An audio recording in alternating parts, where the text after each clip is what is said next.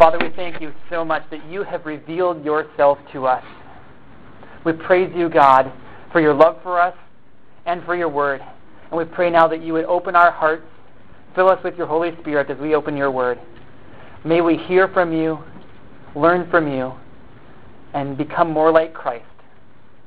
In Jesus' name we pray. Amen. What should our walk with God look like? To many people in the world, the idea of knowing God or knowing how to walk with Him is so out there, so uncertain, that they might have no idea how to answer that kind of a question. If you were to walk up to people and say, Can we know God? You might get a lot of interesting responses. You might get some people who would say, Yeah, and I hope that's what we would say. But you might get some people who would say, Boy, I'd like to. I'm just not sure. And you might get other people who would just kind of throw their arms up in in the air and say, I don't know. I just don't know if we can know God. Some people might say that is a huge question, and I'm just not sure. Either not sure how I can know Him, or some Christians might even say, I'm just not sure what to do next in my walk with God. Should it be such a mystery? Let me use an illustration here. I'm going to kind of come back to this one throughout the sermon. I had a job after my freshman year of college. I was an engineering student that year, and I thought I was getting an engineering job. But it's kind of funny. They told me to show up the first day of work with a tool belt and work boots. So I kind of figured okay, this uh, might not be an engineering job. And sure enough, it was a work site. We were work. I was working on a construction crew on uh, the Ziegler Cat building. Some of you know where that is, out by Walmart. And we were pouring concrete and putting up buildings that summer. And uh, I was not trained at all on what to do in this job. I I think I wasn't even introduced to my foreman the, until I got there. So here I. You know, I got my work boots on, got my belt on. It's seven o'clock in the morning, which is really early for a freshman in college. Didn't even know there was that time in the morning.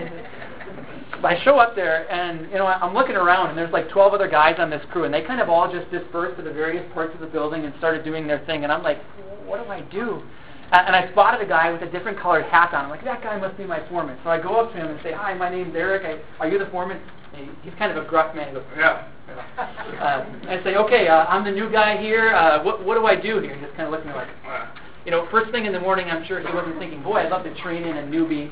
Um, but he was, he just kind of looked at me and like, uh, go pick up the garbage. So I'm like, okay, okay, I can do that. So it was this big, huge room, and there was lots of construction scrap around, and and I picked up the garbage, you know, kind of picked up every single little piece that I could, and that lasted about 30 minutes. So then I finished that job, and I'm like, okay, what do I do next? And I go try to find the foreman again. I track him down, and he didn't want to see me again. He's I'm like, what do I do? And he just, I think this time he just kind of pointed and said, ah, all right. Okay, so I started walking over there, and uh, you know, a lot of the summer was that way, where I just kind of showed up to work and nobody really told me what to do. Yeah, sure, there were things that I learned how to do, and there were some of the kinder guys on the crew who would kind of, you know, come over here and work with me. But there was so much of that summer that I would just show up for work and wouldn't know what to do.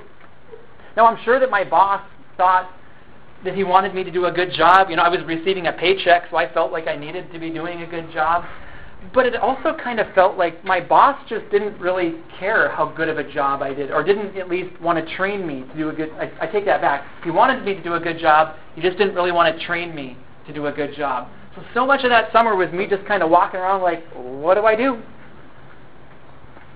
Is that what our walk with God is supposed to be like? That we know that God wants us to walk with Him and to grow in our faith, but that maybe He's too busy to hear from us? Or that we can't really expect to hear from Him what we should be doing? Or are there things that God wants us to know about our faith and about our walk with Him? I want to reread the three verses that we ended with last week in 1 John 5 11 through 13.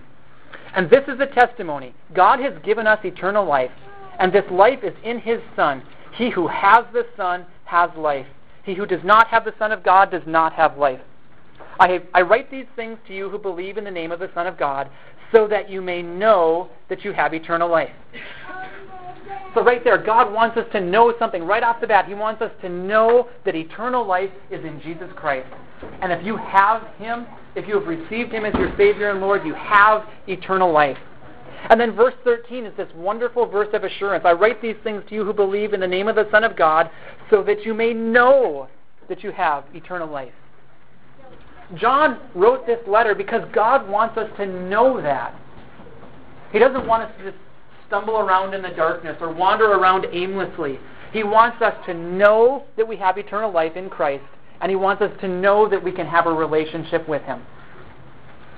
God's not just some boss who wants us to do a good job but too busy to tell us what to do. Here's my big idea for today God wants us to know how to thrive in our walk with Him. God wants us to know how to thrive in our walk with Him. And it's not just that He wants us to thrive, it's that He wants us to know how to do it. There are parts of our faith, our walk with Him, that God wants us to know, and, and even more basically, he, he simply wants us to know Him. We were created to know God. We were created to have a daily, even moment by moment walk with Him.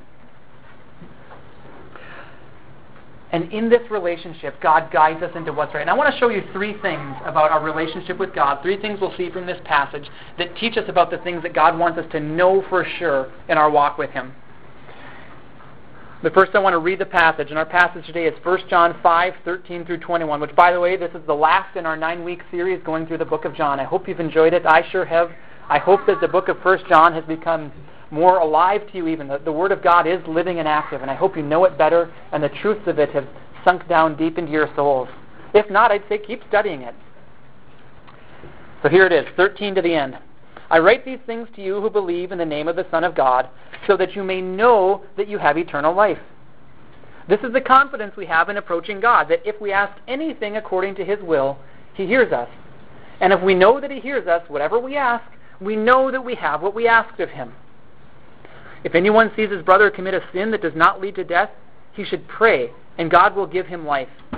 I refer to those whose sin does not lead to death. There is a sin that leads to death. I am not saying that he should pray about that. All wrongdoing is sin, and there is sin that does not lead to death. We know that anyone born of God does not continue to sin. The one who was born of God keeps him safe, and the evil one cannot harm him. We know that we are children of God, and that the whole world is under the control of the evil one. We know also that the Son of God has come and has given us understanding so that we may know him who is true, and we are in him who is true, even in his Son, Jesus Christ. He is the true God and eternal life. Dear children, keep yourselves from idols. My first point today of these three things that God wants us to know is that God wants us to keep growing through prayer. That's one of the things that God wants us to know that we can do in our walk with Him this construction job that I had after my freshman year of college, there was, there was one day that I look back at, and there was one day where I, a glorious day where I actually knew what to do. I showed up that day, and the guy said, We're going to be pouring this slab of concrete right here. There was a hole in between two other slabs of concrete. There's a big hole. And I said, I know what to do. And I that day I, I cut the rebar, I laid it down in the grid, I, I raised it up, I tied it together, and then somebody came behind me, a welder, and he put the stints on so I could put the second level of rebar. And for eight glorious hours, I knew what to do in that job. And it was just so refreshing. But then, sure enough, we had 10 hour days, and the last two hours I was back to, I don't know. But, but it was just so refreshing to know one thing that I could do. And God tells us something here that we can know about Him. He starts off in verse 14 talking about a confidence that we can have, a confidence that we can have in approaching God. And we gain this confidence through prayer. And the truth is stunning. I want to reread, starting in the middle of verse 14, that if we ask anything according to His will, He hears us. And if we know that He hears us, whatever we ask, we know that we have what we ask of Him. Is that true? You might be thinking, that's a typo in the Bible. It says in my Bible here, whatever we ask for. Is that true? Well, a couple weeks ago I said that uh, in chapter 3 it was one of eight places in the Bible. Well, now I, I found two more. It's one of ten places in the New Testament where we see the same teaching that God wants to give us things through prayer. The truth is that God wants to give good gifts to his children. So I want you to know that in your relationship with God. It's not like God's up there and he can't be bugged or, or that he's withholding things from you. It's that God wants to give his children good things through prayer. So we can actually ask and receive through prayer. Now, there's a catch. There's a pretty big if in here. You might focus on that, whatever we ask for, and be like, oh, that's awesome. But I want to point out to you the, the, the catch here. If we ask anything according to His will. So we can't simply just ask for whatever we want. What we should be doing is searching the heart of God, figuring out what His will is for us, and then asking those things in prayer. Now, fortunately, it's not all that hard to figure out God's will. Now, I, I know sometimes it is, like those bigger life questions, like who should I marry, or should I leave my job and take another job? And, you know, those can be difficult things to find out God's will. But most of the time, as we're going through our life, we, we can know what God's will is by reading the Bible and applying it to our lives. What we should be doing then is taking those truths of the Bible, those things that we know God wants for us, and praying them back to Him. And our prayer life should increasingly sound more and more like the Bible. You ever prayed with somebody and it's like, boy, he just quoted like seven Bible verses in that prayer. I think that our prayers should kind of sound like that. God tells us these things that He wants us to have. We know that it's His will for us. And if we ask Him for those things by faith, He'll give them to us. And in that way, our hearts are transformed through the process of prayer. Theologian David Jackman, whose commentary I've been reading through this book of 1 John, has this wonderful quote Prayer is submitting my will to His. That's just a, a simple but wonderful quote. Prayer is submitting my will to His. As we do that, as we seek God's will and pray for it, He answers us and He transforms us to become more like Christ. Now, some people might say, well, wait a second, that's not really such a good deal because what you're saying then is that I don't get what I want in prayer, that God just gives me what, whatever He wants anyways. Well, and my response would be simple to that. Well, good. I'd rather have what God wants me to have I don't always know what is best for me, but God does and wants to give those things to His children. That's one of the things that He wants us to know for sure in our walk with Him, that we can pray and receive. So we pray according to His will. That's why Jesus taught us to pray in the Lord's Prayer, Your will be done. Such an important prayer, and I hope that it's the attitude of your hearts as you seek God. Now, as we move on to verse 16, we see one specific thing that we're supposed to pray for. And this verse brings up an interesting topic. It says that there are sins that don't lead to death and sins that do lead to death. So before I give you the teaching on what we're supposed to pray for, I want to just cover this theological issue because I'm sure that some of you have questions out there. What in the world is the sin that leads to death and the sin that doesn't lead to death? What's John talking about? Let, let me explain here. First of all, we need to remember that every sin is serious. That even if we ever, if we only committed one sin in our entire lives, that would be enough to separate us from God for all eternity. Think about that from Adam and Eve's perspective. One sin of theirs, one act of disobedience to God, and God kicked them out of the Garden of Eden and cursed them and the earth and the effects of that reach, according to the Bible, reach all the way down to us so that we die too and we live under that same curse. All the result of one sin. So when it says in Romans 6:23 the wages of sin is death, what that means is that every sin is serious. Every sin is an act of disobedience to God, and if left unforgiven leads to death. So what John is saying here must be different than what Paul was saying in Romans 6. And, and by the way, that's just one thing we need to understand about the Bible. Sometimes two verses in two different parts of the Bible will sound really similar, but you have to look at the context. So when Paul says the wages of sin is death, he's talking about any sin. But when John here says that there's a sin that doesn't lead to death, he's talking about something different. So we have to figure out what is it that he is talking about here. And I think what he's talking about is something that's actually repeated elsewhere in the Bible as well. And this idea that there are two different kinds of sins. Um, perhaps you've heard the saying that no sin is worse than another. Have you ever heard that one? Would you agree or disagree? I would say it depends on what context you're talking about, because on one hand, every sin, yes, is an offense to God and leads to death if it's not forgiven. But on the other hand, what I want to show you is that there are actually two different levels of sin that the Bible talks about. Twice in the Gospels, it says that blasphemy against the Holy Spirit will not be forgiven.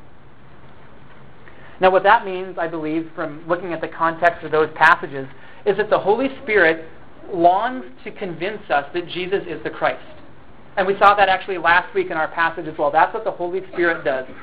To blaspheme against the Holy Spirit, I believe, is to reject that teaching of the Holy Spirit and to reject Jesus as the Christ. So, blasphemy of the Holy Spirit, rejecting Jesus, looking at him and saying, No, I don't want what you have, that's blasphemy of the Holy Spirit, and it will not be forgiven. Also, in the Old Testament, we see a distinction between two different kinds of sins. You read through the Old Testament law, and you see sometimes they talk about unintentional sins, and other times they talk about defiant sins, or they're also called high handed sins. Those unintentional sins would be those, whoops, I messed up. I got mad and I said something in anger that I shouldn't have said. I'm sorry for it, and, you know, God, will you forgive me? That, was in, that, that would be in the category of unintentional sins. Those defiant or high handed sins, on the other hand, would be those ones where you know what you're doing is wrong. You know that God says no, but you look up to heaven and you say, I'm going to do this anyways. Who cares what happens? And it's interesting that in the Old Testament, there were sacrifices for those unintentional sins. If you committed one of those, you could bring a sacrifice and receive forgiveness. But there were no sacrifices for defiant, high handed sins in the Old Testament. So I think there's a pattern then in the Bible of there are sins that are forgiven, that can be forgiven, but there's one sin, one type of sin that will not be forgiven. And as we look at what John says here, he says there is a sin that leads to death. I think what he's talking about is simply what he said in verse 12. He who has the Son has life. He who does not have the Son of God does not have life. He's saying that if you're in Jesus, if you've received him as your Savior and Lord, you're forgiven. But if you reject him, there is no forgiveness. If we have given our lives to Jesus, we can be forgiven for anything.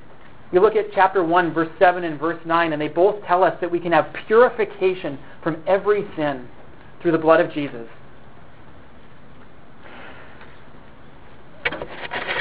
Now, what about that person then who's rejecting Jesus? Does it mean that they can never be forgiven? Well, I don't think that's what it means because every one of us came into this world going our own way, and there was a point in time where we were in death and then came to Christ and, and received life. So what I think that means then is the sin that leads to death is the sin of rejecting Christ, and as long as you remain there, there's no forgiveness of sins. One theologian said it's not that this sin is unpardonable, but that it remains unpardoned. I think that's a helpful way of saying it. So it's, you know, uh, I thought of this analogy that let's say that you have a, a pill that cures a disease, and you come across a village of people that they all have this disease, and let's say you know there's there's 17 of them there, and you have plenty of pills to go around, and, and you get you go around to the first 16 of them, and they're all so thankful for this pill that can save them. But that 17th person is holding a gun and says, "Don't you dare come near me with that." Well, the pill could save them if they would let it. But they've rejected it. And as long as they live in that rejection, they're not going to receive the cure. And I think that that's what's going on here, that there is forgiveness in Christ. But if someone rejects Christ, there is no forgiveness. Now, just a, a, side note on a on a side note, and believe me, we'll get back here. But um, I think this is important because I think that some Christians worry about whether they've committed that sin. I think that there are some Christians who have a lack of peace because they wonder if they've ever committed that sin that leads to death, or if they're blaspheming the Holy Spirit. And what I would say is that the message of 1 John is that in Christ we have forgiveness. So if you come to Christ for forgiveness, if you submit your life to Him, if you walk with Him, you have forgiveness. And by definition, you're not committing the sin that leads to death. You're not blaspheming the Holy Spirit as you're walking with Christ. Okay. I hope that makes sense. If you have questions on that, feel free to talk to me later. But I believe that that's what he's talking about when he says there's a sin that leads to death and a sin that doesn't. Now, what John says in here that we should be praying for is that we should be praying for a brother, a, a fellow Christian, who is sinning.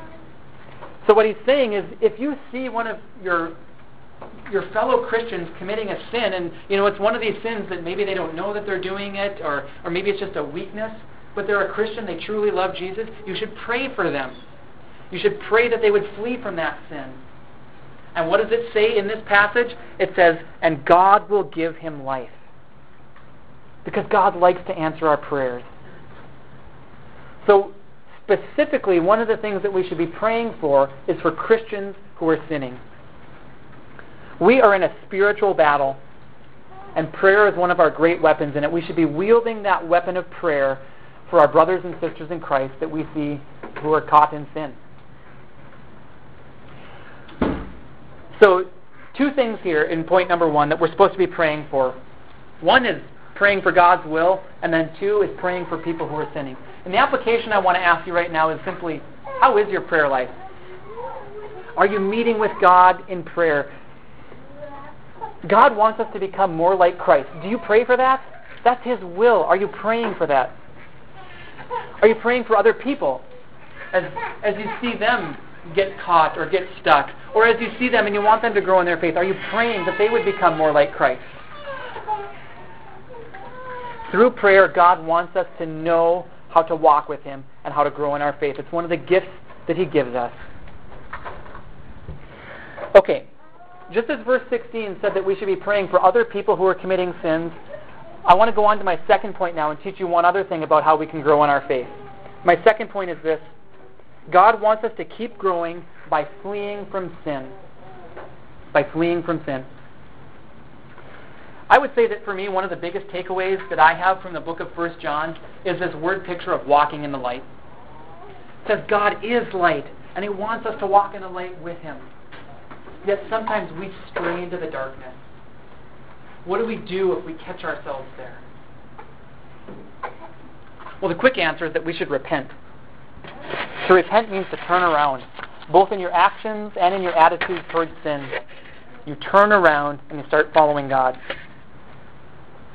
Verse 18 here says, Anyone born of God does not continue to sin. What does that mean?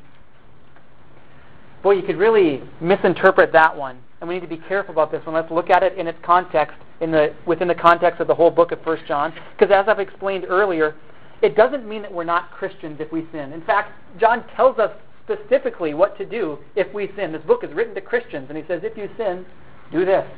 Repent from it. So it doesn't mean that we're not Christians if we sin, nor does it mean that we should expect perfection.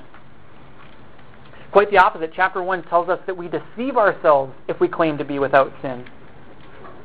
So, what does it mean that anyone born of God does not continue to sin?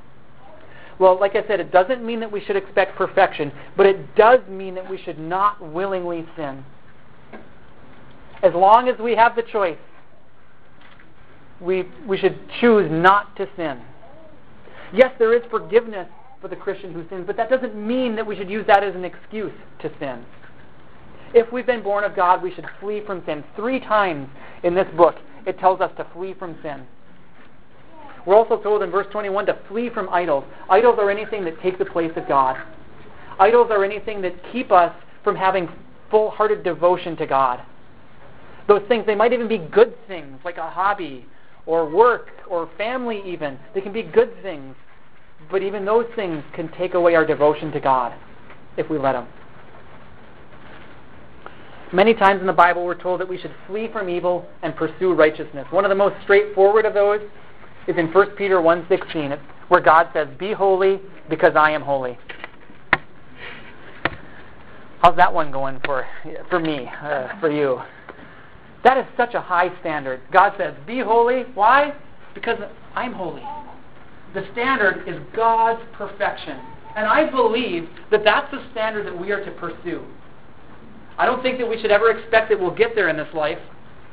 But if we're if we find ourselves falling short of that standard, we ask for forgiveness. And then we get up and we keep seeking after God. Because anyone born of God does not continue to sin. It's almost like it's kind of a command in there. If you're born of God, you should not continue to sin. That's the standard.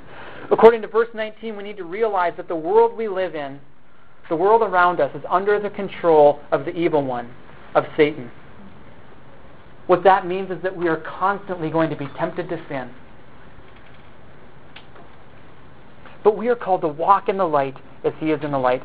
And if we if we sin, if we mess up, we ask for forgiveness and we keep walking in the light. Because we see in verse 18 that the one born of God, Jesus, will keep us safe.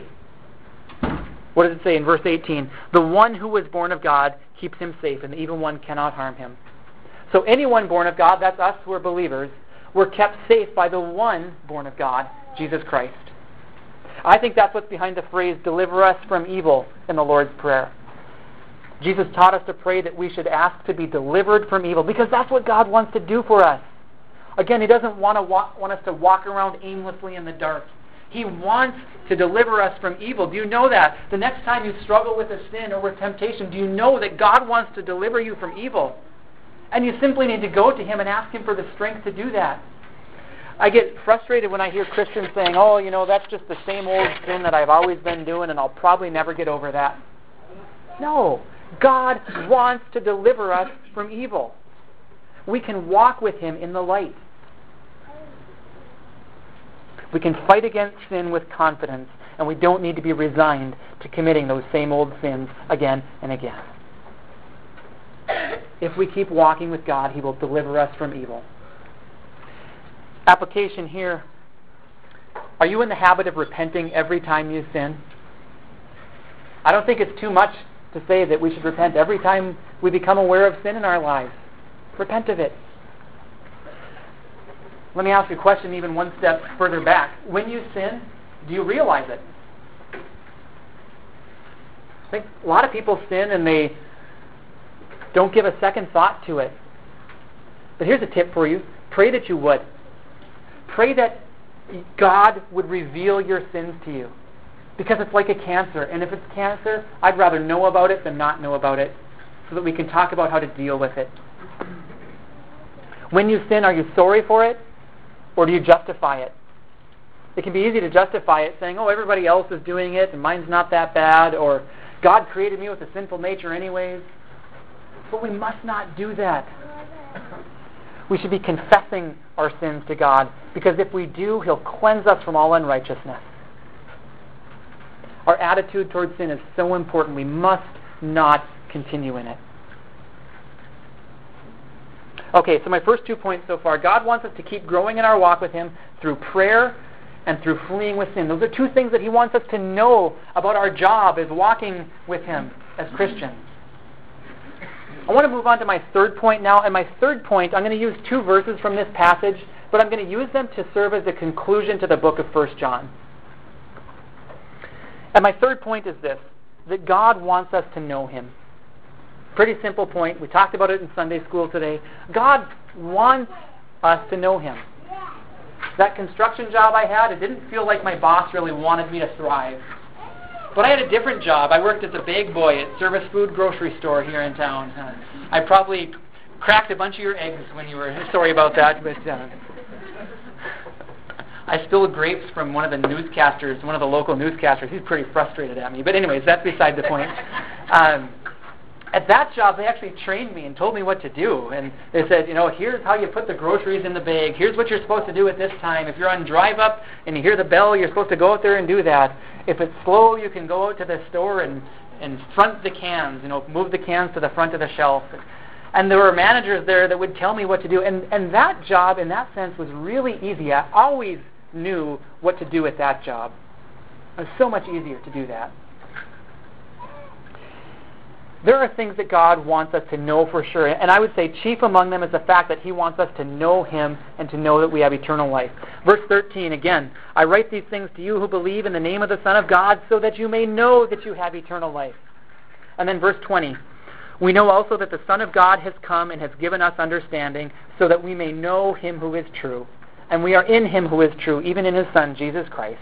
He is the true God and eternal life. The book of 1 John, by actually quite a large margin, this was interesting. I just learned this this week. The book of 1 John uses the words for know way more often, by percentage, way more often than any other book in the New Testament. So knowing is a theme in the book of 1 John. And what does God want us to know? He wants us to know Him.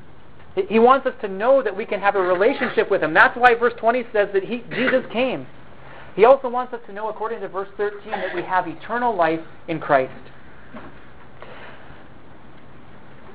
How do we know we have eternal life? Because God in His mercy sent Jesus to die for our sins. that any of us who receive him can have eternal life.